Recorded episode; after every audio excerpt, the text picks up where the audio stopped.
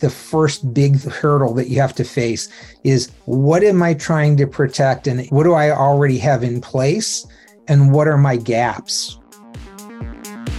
Welcome to the Threat Show for the week of December 19th. This week's special guest is Todd Inskeep, CISO and cybersecurity executive with over 30 years of experience, who helps businesses balance their objectives with the need for protection against modern security threats. We discuss fractional CISOs, their rising prominence in the InfoSec space, and how they can be helpful to businesses of different sizes. The team also discusses four major threats you need to know about. Enjoy the show. Hello, everybody, and welcome to the Threat Show. I'm Robert Wagner. I have my co host Darian Kindlin here. Chris Wilder is out on PTO, but will be rejoining us for the next episode. We also have our special guest this week, Todd Inskeep. Hi, Todd. Thanks for joining us. Hey, thanks. Todd's going to be talking to us during the show uh, a little bit about fractional CISOs, which I think is a quickly growing topic and and career choice too, for that matter, and a little bit about that whole space. So thanks for coming on to help give our uh, viewers some advice, Todd. Thank you very much. I'm excited to be here. All right. Well, this is going to be our last show before the holiday break. Fortunately, Darian has wrapped up a whole bunch of a whole box of uh, threat chocolates for you to uh, to pick from.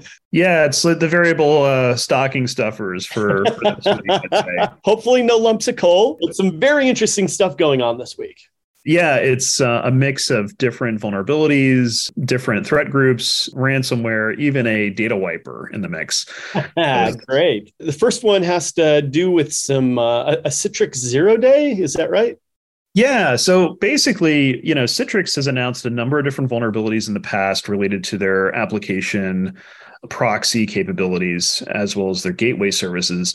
But what's interesting about this particular vulnerability is that the NSA has actually stepped in and said it's critical because APT5 is actually abusing this vulnerability right now. So if you're a Citrix shop and you're wondering, you know, hey, should we do any sort of out of band patching of this particular vulnerability? I would say emphatically yes. It's much needed. This one's really cool. I just want to jump in here, Darian. It highlights a change of the last couple of years where we're actually seeing NSA and the, the US government coming out and, and really talking attribution of an exploit, talking about who's using something, and really being open and transparent in, in a way that they really government really hasn't done that in the past. And so it's a really welcome addition to our perception and understanding of threats to have the government to have nsa come out and actually say yes this apt5 is actually exploiting it. It's really important. Uh, that's that's just so refreshing. It, it's it's a really important change in our environment and that's a very interesting uh, comment coming from you, Todd. So I, I, know that you used to work for the NSA, right? What do you think is bringing about that change within uh, a three letter agency? It's taken a long time, but the government has always been really interested in knowing what's going on. And it's constantly been asking for information from the from the community at large and from commercial industry and industry has been pushing back for years to say, well, you've got to tell us a little bit about what you know. And this kind of uh, active recognition doesn't hit sources and methods, doesn't hit the, the critical stuff that they want to protect, but it really helps highlight how important it is to protect this vulnerability because people are using it. And I think it's been a, a sea change from the current generation of leadership from mm. Cyber Command and NSA and CISA that we're really starting to get them sharing more information with us in a way that we can use, but that doesn't doesn't impact the things they want to protect. I love that. And, and, and I hope by having a, a federal agency lead this, I hope that other agencies will also kind of pick up on this, right? You know, all of us have been around so long that we remember things like the FBI coming to you and telling you that you've been breached but then telling you they can't give you any of the details whatsoever because yeah right so uh, so yeah. uh, understandably if there's an investigation going on sometimes they can't but there is a certain level of sharing that I, I, think we can achieve in most of our federal agencies this is this is really useful right because it's it it lets you know that there's something actively happening. It's a little bit of attribution without mm. trying to to prove it or show it in a court of law or anything that, that gets too detailed. But it also lets you then make a better informed risk decision. And that's the most important part for business is I, I need to make good risk decisions. And the better information I have, the better decisions I can make. So it, right. it's, it's really critical. And it's um, it's a continuing trend towards the good of helping us all have a better picture of what's going on because we every every organization in in the community sees a little bit of the universe. And so having a bigger picture of the universe right? It's like having a few extra telescopes right. looking out there to see what's going on in the universe which is what the ISACs were supposed to all be about. And, and they do do some of this, but we need far more, I think, for that kind of sharing to happen. Yeah, the, the Cyber Threat Alliance got some of the big vendors together to start mm. sharing that information. The ISACs have done it within the, the silos of different industries. NSA coming out, CISA coming out, all being part of telling us more about what's going on in the universe just gives us a, a better information space to make decisions. Right. Now, Darian, since this is a zero day that's already being exploited in the wild, does that make it a negative day? I'm, I'm, I'm not sure. All in the eye of the beholder, right? right. But seriously, patch this one, especially before you leave on holiday break. This is an important one to take care of now. Remember that attackers do take advantage of the fact that you may have reduced staff during the holidays. So get this done right away. Absolutely. So, next on our list is actually a vulnerability discovered by a cloud security company that does dark web monitoring. It actually got compromised. And in the course of getting compromised by a unknown threat group, they discovered a set of vulnerabilities within the Atlassian ecosystem. Ooh. Specifically, you know, this particular cybersecurity company was storing data within, you know, Jira tickets, like a lot of uh, organizations do.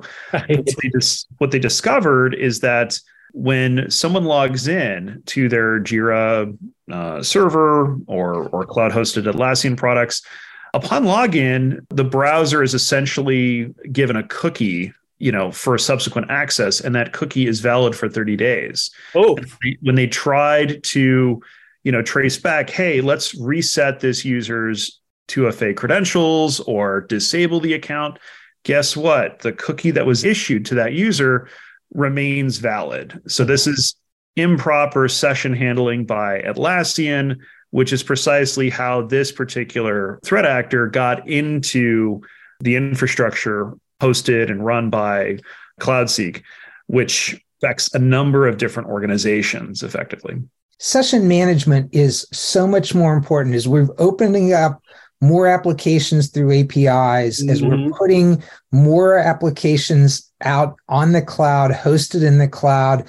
We've been beating the drum for MFA for a long time now. We've got organizations doing MFA, and, and this is highlighting that managing MFA sessions becomes much more important we we know we don't want to bug you for an for a, a multi-factor authentication every single time you you log on to a site we want to maintain sessions and, and do session management but we've got to do session management very well and this is highlighting both some of the shortfalls that you see in the way organizations may be setting up session management shortfalls in penetration testing that don't look for session management in a robust way right. given the way we're doing things now. And, and in some fundamental ways, it just highlights how important the the Atlassian products are to our whole infrastructure. Right, everything we're doing with agile development, it feels like ties back to Atlassian or similar products. And this isn't going to be unique to Atlassian. We're going to see a lot more products that are doing poor session management. Yeah, from that standpoint, what's what's happening now is that those cloud SaaS products that don't do session management well, those credentials, those cookies effectively will start making it their way to the dark web and being sold for access between different adversaries that are looking to get in. So it's no longer that they need to you know compromise a user's account and get them to feed in their credentials directly they can just buy you know pre-compromised cookies on the hmm. dark web to gain access to a number of popular jira servers run by all these different big name fortune 500 companies that that must be a heck of a market because uh, even with a 30 day expiration, they're going to have to sell them and get used rather quickly. Yep. Uh, so if people are looking for a rule of thumb, your your cookies should expire faster than your holiday cookies stale, right? I mean, but absolutely, uh, you know, Todd, Todd, you know, summed it up. Session management is important here. Atlassian certainly has one of the biggest footprints out there, but whatever you are using for uh, any sort of cloud based uh, connectivity services, whatever, these things should expire quickly. I know that sometimes developers are going to complain, you know, that they have to refresh or something like that, but it's not that big of a deal. These can expire quicker without putting too much duress uh, on the people that are using them. Precisely. Next on our list is actually a new ransomware strain that was discovered within a number of open source packages. Uh, specifically, Checkmarx and Phylum security researchers found, you know, particular threat group has started to typo squat a number of popular uh, JavaScript and Python packages in order to lace what arguably would be a benign piece of open source software, which now has ransomware baked into it. So this kind of emphasizes again the need for proper traceability of the libraries and packages that your developers are using because inadvertently your your organization could become the victim of a larger ransomware operation if this goes unchecked. This one's also really fun because we saw a while back and I think it was a year or two maybe that you could compromise software packages by getting people to pull down a, a software library from the wrong source. Mm. once we saw that, it was kind of inevitable that the bad guys would marry that with a standard typo squatting attack that we see all over the place in business email compromise situations. So just marrying the idea of I'm going to put some bad code out in a place that looks a lot like where the good code is supposed to be it, it's inevitable and it's going to continue. And it it really requires people to pay attention to the details. And in this situation, even the fonts that you use when you're looking at a URL mm. start to matter. You can hide, you know, a, an L201 in a font package, and, and all of a sudden these typo squatting things become very visible or very invisible. And we're going to have to continue to really pay attention to where do we get our code from and have we properly managed those those SBOMs that we're starting to see really take off as a way of understanding our code libraries and our dependencies and in fact, uh, a lot of organizations might want to go the same way with packages as we have done with things like Microsoft updates, right? You don't, server admins don't go out to the web to get their package up, you know, their Microsoft updates. You have a centralized repository. That repository gets checked, it gets downloaded by someone being very meticulous about where it's coming from. It would be way too easy to mistype Discord as Discod and now all of a sudden you've got you've got a bad package being downloaded without anybody noticing absolutely yep. next on our list is actually a interesting new type of tool uh, detected by an iranian threat group targeting uh, emea and uh, southeast asia organizations specifically the iranian Agrius APT hacking group has deployed a new type of data wiper, codenamed, I think, uh, Fantasy, as well mm. as Sandals. And with this combination of software, they've actually, you know, kind of perfected being able to completely wipe wholesale computer systems, at least an IT support services firm, a number of different uh, retailers, and an HR consulting company you know, we've seen wipers before attributed to North Korea. This is probably a, a new step in, you know, the popularity of data wipers becoming more useful as potentially a hacktivist or political tool now being sponsored by you know potentially nation state threat groups Yeah, no, uh, data wipers are a real ouch. And, you know, we saw this with the, the Aramco attacks a few years ago. I think there's 30 or 40,000 computers that got hit. Saw it with NotPetya, where it was pretending to be ransomware, but it was really a, a, effectively a data wiper. These have a huge impact on business, and it, it highlights the fact that you've got to be really thinking critically about how you do backups, how you're um, protecting those backups, how you're building resiliency into your organization, because the data wiping becomes so impactful to a business operation, right? And literally, you talk to some people about like what happened with their company when NotPetya hit, and it was, oh yeah, we couldn't even get to our incident response plan because it was only stored on a SharePoint site that got wiped by NotPetya. uh, yep. Even though uh, this is a little bit, I mean, it, the mechanisms behind it are similar to those in ransomware. This is all about, I think you said it best, Todd. This is all about revenge in most cases, right? People want to do damage, not just get money from you that highlights something I think Darian mentioned earlier, which is the MITRE ATT&CK framework is such a valuable tool for us because it highlights that there are different motivations. It's even though we always say it's all about money, it's not always all about money. And so having those different kind of motivations articulated in, in attack lets us start to think about some of these different outcomes. And hey, this one's all about wiping the data. And that that's a different effect from a traditional ransomware kind of service. There, there's another trend. I, I, just saw another wiper show up in the threat feed this week that actually pretends to be ransomware. Right. So they'll they'll kill all your data and still ask you for money. And then when you pay, yeah, and then when you pay the ransom, oops, you know, you're you're not getting your data back anyway. Which just again, a secure, separate backup um, in a secured environment, separate from everything else you have, is so critical and so effective for these types of attacks. Encrypted, immutable backup it is the things that you have to be thinking about. And what's really interesting is that that's becoming kind of one of those key checklist security things that you see in cyber insurance forms. We're starting to see, I know this goes into a little bit different topic, we're starting to see that cyber insurance become a de facto form of regulation by saying if you're not doing immutable encrypted backups, you're not getting cyber insurance or your cyber insurance rates are a lot higher. And that's just driving the industry thank goodness, right? Sometimes it, it, it, takes just a hey, you get a discount on your insurance if you do this to help justify the cost of getting backups when you didn't have them before, or things like that.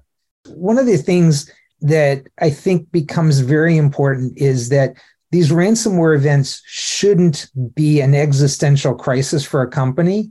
If you've got backups that you can restore from, then you can almost always bring a company back online.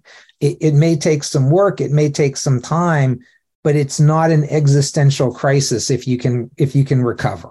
Which uh, you know, for, for listeners out there that haven't heard the term resilience before, it is probably a much more useful concept than being secure. Resilient is really where you want to be driving all of your efforts and uh, and resources. We know events are going to happen. So the, the key becomes how quickly can I come back to normal operations after an event? How can I minimize the impact of that event? That's what resilience is about. It's about reducing how bad the, the issue is and quickly getting back to normal. Awesome. If you want to dive deeper into this week's trending threats, be sure to check out the interactive Fletch newsletter and Trending Threats app to see all the stories we talked about and more. Now, on to our special guest interview. Todd, uh, you've been in InfoSec for over 30 years now, right? It, it feels crazy to say that, but yes. I, and I got really lucky. We all say we should praise our moms more my mom suggested when I was a freshman in college that I should go find a summer internship. And of course, this was a long time ago, as we've said. Even summer internships weren't as big a thing then. Right. And I actually ended up working at the Naval Research Labs on cryptography as a summer job as a GS4 government employee. And I did that for three summers. And then that got me into NSA and that got me to Nations Bank just as it was about to become Bank of America. And, and it's led to a whole career but it's it's been amazing and it's the holidays it's a time we remember a lot of things for for me the the journey into security started with my mom. That's fantastic. I love that story. I, I, also love to share a couple of interesting facts about my guests. So one is you've been to every rsa conference since what did, what did you say like 98 or something like that? Since about 98 i was lucky enough to go to one of the first five while I was at, still at NSA. I was doing a lot of work in commercial security, commercial cryptography work for the agency. Got out to RSA early. When I left and joined uh, the bank, I, I made it a point of wanting to stay involved. And just after Y2K, I actually reached out and started talking to the folks at RSA and got involved in the program committee there. And so I've been in the program committee and the conference committee at RSA for a long time and have found it really rewarding because the conference there, and a lot of us have been, it's it's a big conference and it's really like four conferences in one, right? There's right. some amazing sessions if you can find the time to get away from everything else to go to actually attend the sessions. And then there's, you know, the huge vendor floor. We all know what's going on there it's a huge opportunity as a networking. There's people that are great friends that I see once a year. I've got a, a Wednesday breakfast meeting that I have a couple friends that, and we do it every single year. It's our one chance in the year to catch up. Wow. Um, and then, of course, it's huge networking, right? You can't walk around without bumping into people you know or people you want to know. You know, you can go up, the speakers are very approachable. You can go find people after a talk and so I've been involved for a long time. Yeah. That's fantastic. And then the one other little interesting fact about you I picked up, you love to go go-karting. Yes. right? That's you know, awesome. Do you do it competitively or just for fun? Have you have you like won races? Uh, we have like a, a gentleman's group that I that I'm involved in, right? Because you know, go karting is very much a sport, right? It's the entree for Formula One and IndyCar and uh, almost all of the big race series. But, uh, you know, at, at my age, being kind of a big guy, I, am not going to compete with a five foot six, uh, you know, 18 year old uh, running right. around there. But I, I'm part of a gentleman's league. We get together once a month. Uh, we race. And for me, the go karting is a chance to be really, really competitive in an environment where I'm not going to, you know, have any serious accidents. That's awesome. Now, gentlemen go karting. For some reason, I have visions of you guys all putting on smoking jackets and uh, and Sherlock Holmes pipes while you're, while you're go karting. But uh, I'm sure you're wearing the proper safety gear. Yeah, safety gear is important, and um, and just a lot of fun, and and it's it's fun because we actually draw random teams for every race. So we're getting in and out of the cart as part of the timed race, um, running a timed race. It, it's just a blast, and it's it's an affordable way for me to go racing. I, I'd love to be, you know, taking a Ferrari to the track, but you know, security hasn't been that uh, that kind of a job where you get to buy a Ferrari most of the time. Actually, in, in many cases, I'm sure the go kart is far more fun. It's much more fun to drive a slow car fast than a fast car slow, right? I mean, it, like I said, it, it's the beginning of so many professional racing careers. It is, yeah. Because it forces you to learn how to manage in a very constrained environment. And, and that's really one of the hallmarks of security today is that you're managing in a much more constrained environment. Mm-hmm. Uh, I, I, was talking to a couple of people last week. It's been interesting over the last year and looking forward with the overall economic environment. We're seeing more CFOs get involved in in security, and they're oh, asking wow. They're asking the questions CFOs ask, right? Well, do we really need redundant layers of firewalls? Can, can you give me better security at a lower price? Can I get how can I optimize a, a, tool stack? How can I optimize processes? These are great questions from the board and the CFO. And a lot of times we've been you know, historically we've been kind of adding on things. It's like I need a firewall and I need a WAF and I need a a proxy and I need a blah blah blah. And you know, the tool vendors are great at bringing us new things. I like to ask vendors like, what can I get rid of? Like, can ah. I put my well, my new EDR tool let me stop buying antivirus, right? Should right. it's that one's kind of obvious, but but all these new things don't take away from the vulnerabilities that we've been seeing for years. And so I want things that are giving me a, a multiple stranded, a multidimensional advantage in cybersecurity. And I'm looking at how do I find the right security tools for a particular company of a particular size at a particular stage. And and one of the hardest things a lot of organizations have is they may be getting asked these questions, but they may not have an actual dedicated security person, whether it's a director of security, a CISO, or whatever, to actually analyze that and make decisions. And that's where we're starting to see this rise of a concept of a fractional CISO. Uh, yeah. Tell us a little bit about that and, and how that's kind of a growing space in InfoSec. So when I was doing consulting a, a few years ago, the big, big fourish type of firm, mm-hmm. what I noticed was that, you know, much like the revenue of Fortune 1000 companies varies greatly from Fortune 5 to Fortune 950 the size of the security team varied significantly as well. And, and what you see is that around Fortune 350 or so, the size of the team starts to become a handful of people. And it, it continues like that all the way out. It's if you're fortunate, it's a big handful. If you're less fortunate, it's a small handful. And as you get outside the Fortune 1000, as you get to non-public companies that have fewer requirements, right? What you see is that there's relatively small security teams, fewer dedicated people, and, and it's more of an IT compliance function, uh. less of a support for the business.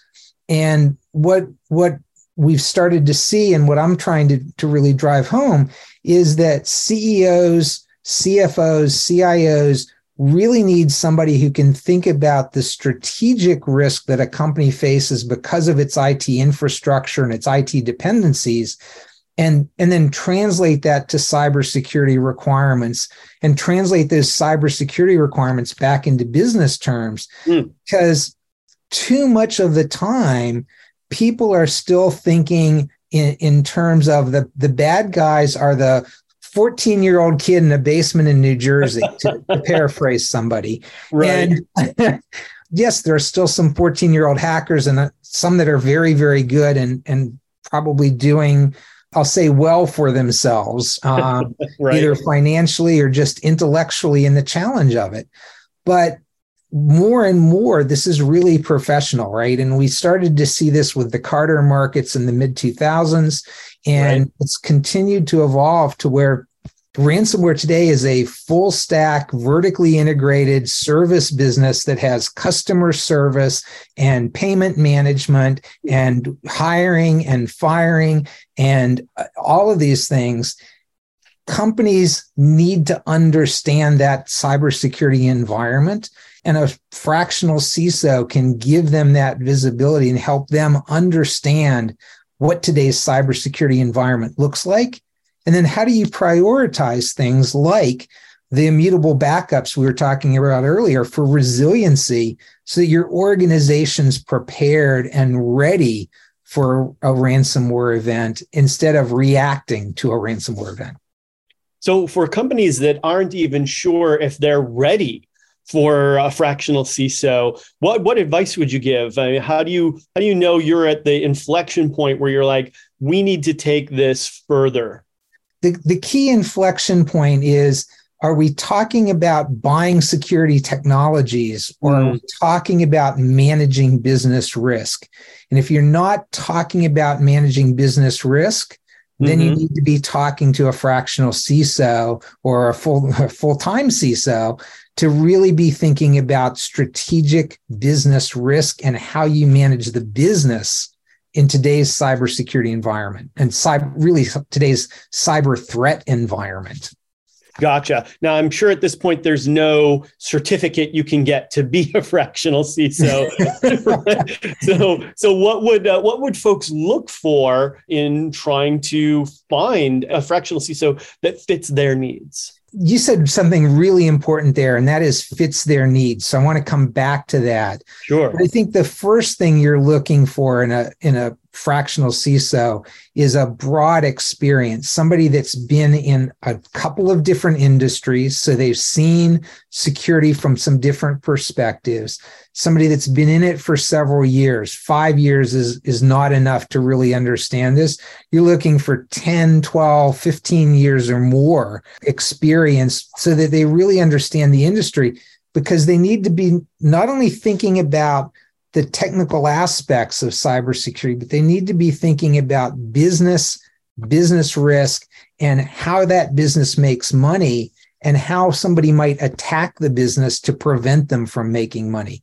The wipers is a, a really good example where yeah. a lot of people wouldn't be thinking about what happens if all my computers get erased, but if all my computers stop working, I, I've got a real business issue and right. I need to be thinking about that, especially in today's constrained supply chain environment. But going back, I think you said something really critical, which is what do organizations need in a CISO?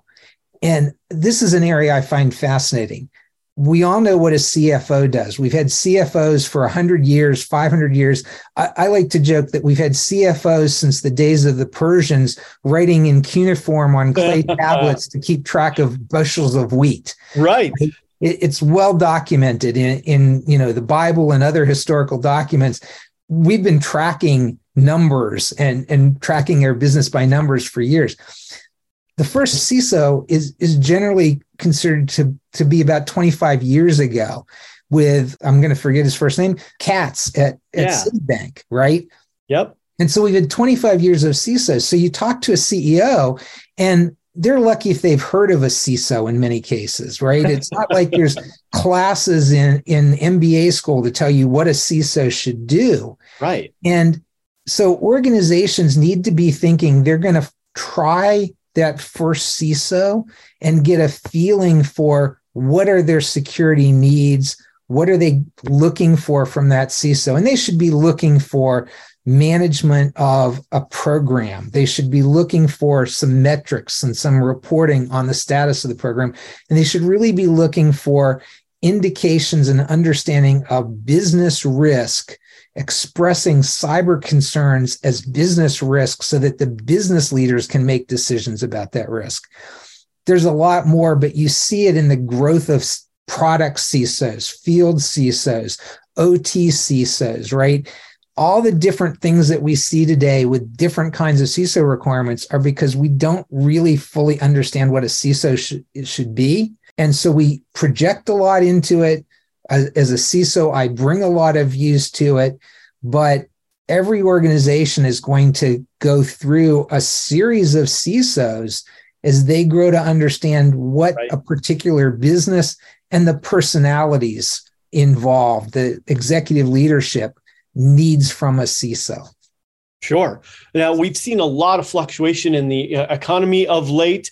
Do you think that the economy fluctuations that we've seen have actually impacted whether or not you need a fractional CISO and whether or not people are moving faster or slower towards making that decision? I've seen it to be relatively stable in terms of demand. So Interesting. I think the realization, because of a couple of factors, the realization that you need a strategic CISO perspective, a strategic security perspective on business really isn't getting reduced by the economy. It's hmm. really getting pushed by requirements from the SEC looking at publicly traded companies, from the consistent news of ransomware, ransomware, ransomware, ransomware, which it's a long-term trend. And, and then the other kinds of things that we see, the threats that we talked about in the news today aren't all ransomware, but they're all bubbling up in different ways to the executive leaders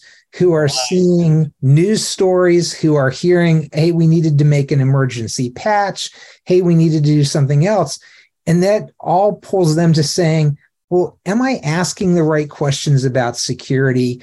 Do I am I getting the right information about security? And am I buying not only the right tools, but the right program? Mm. Good thing about executives is that they think in programs and process and people, whereas a lot of us as security people have grown up buying tools and we can talk about silver bullets all day long but we really need a program that integrates process people and managing that risk from a business lens.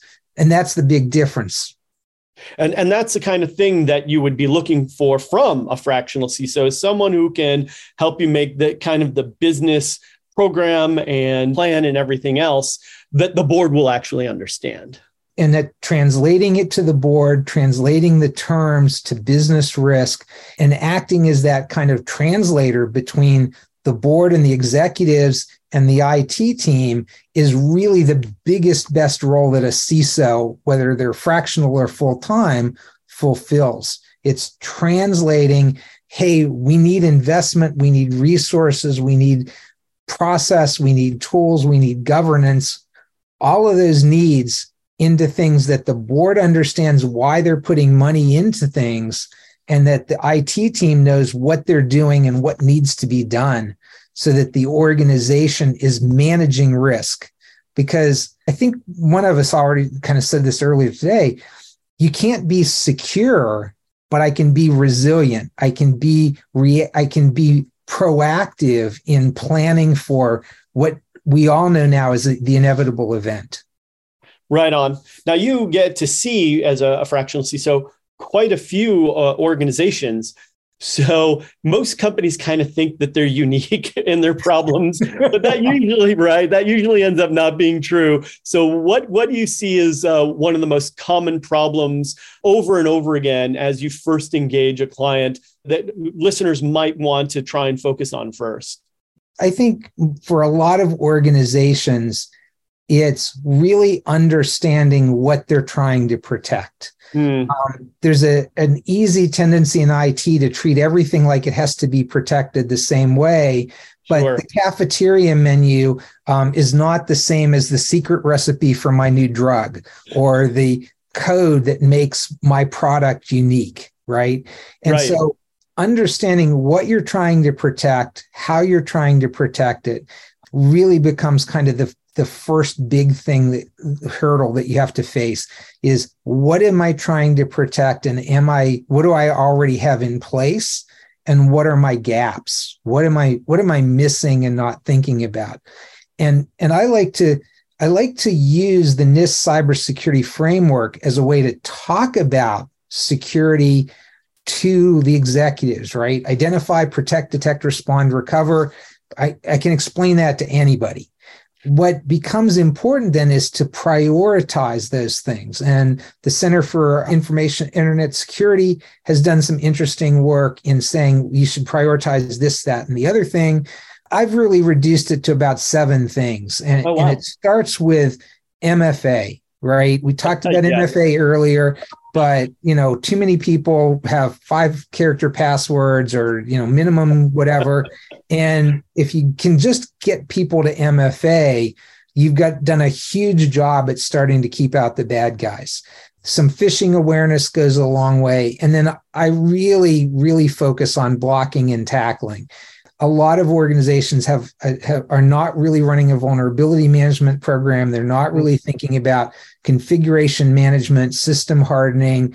It's kind of like oh I, am buying it from from one of the cloud providers so it's secure and it's like well, no be. there's a shared responsibility model that says you have to configure it so that basic blocking and tackling. And then look, you've got to have some detection and response. You've got to be looking at the logs, right? Right. Uh, it, it, does no good to have everything locked down, but then to you know find out after an event two months later that somebody logged in in January as an administrator and you didn't notice it until after the ransomware ran through, copied all your data, and hmm. encrypted everything. So you've got to have that active kind of uh, analysis to do detection and response.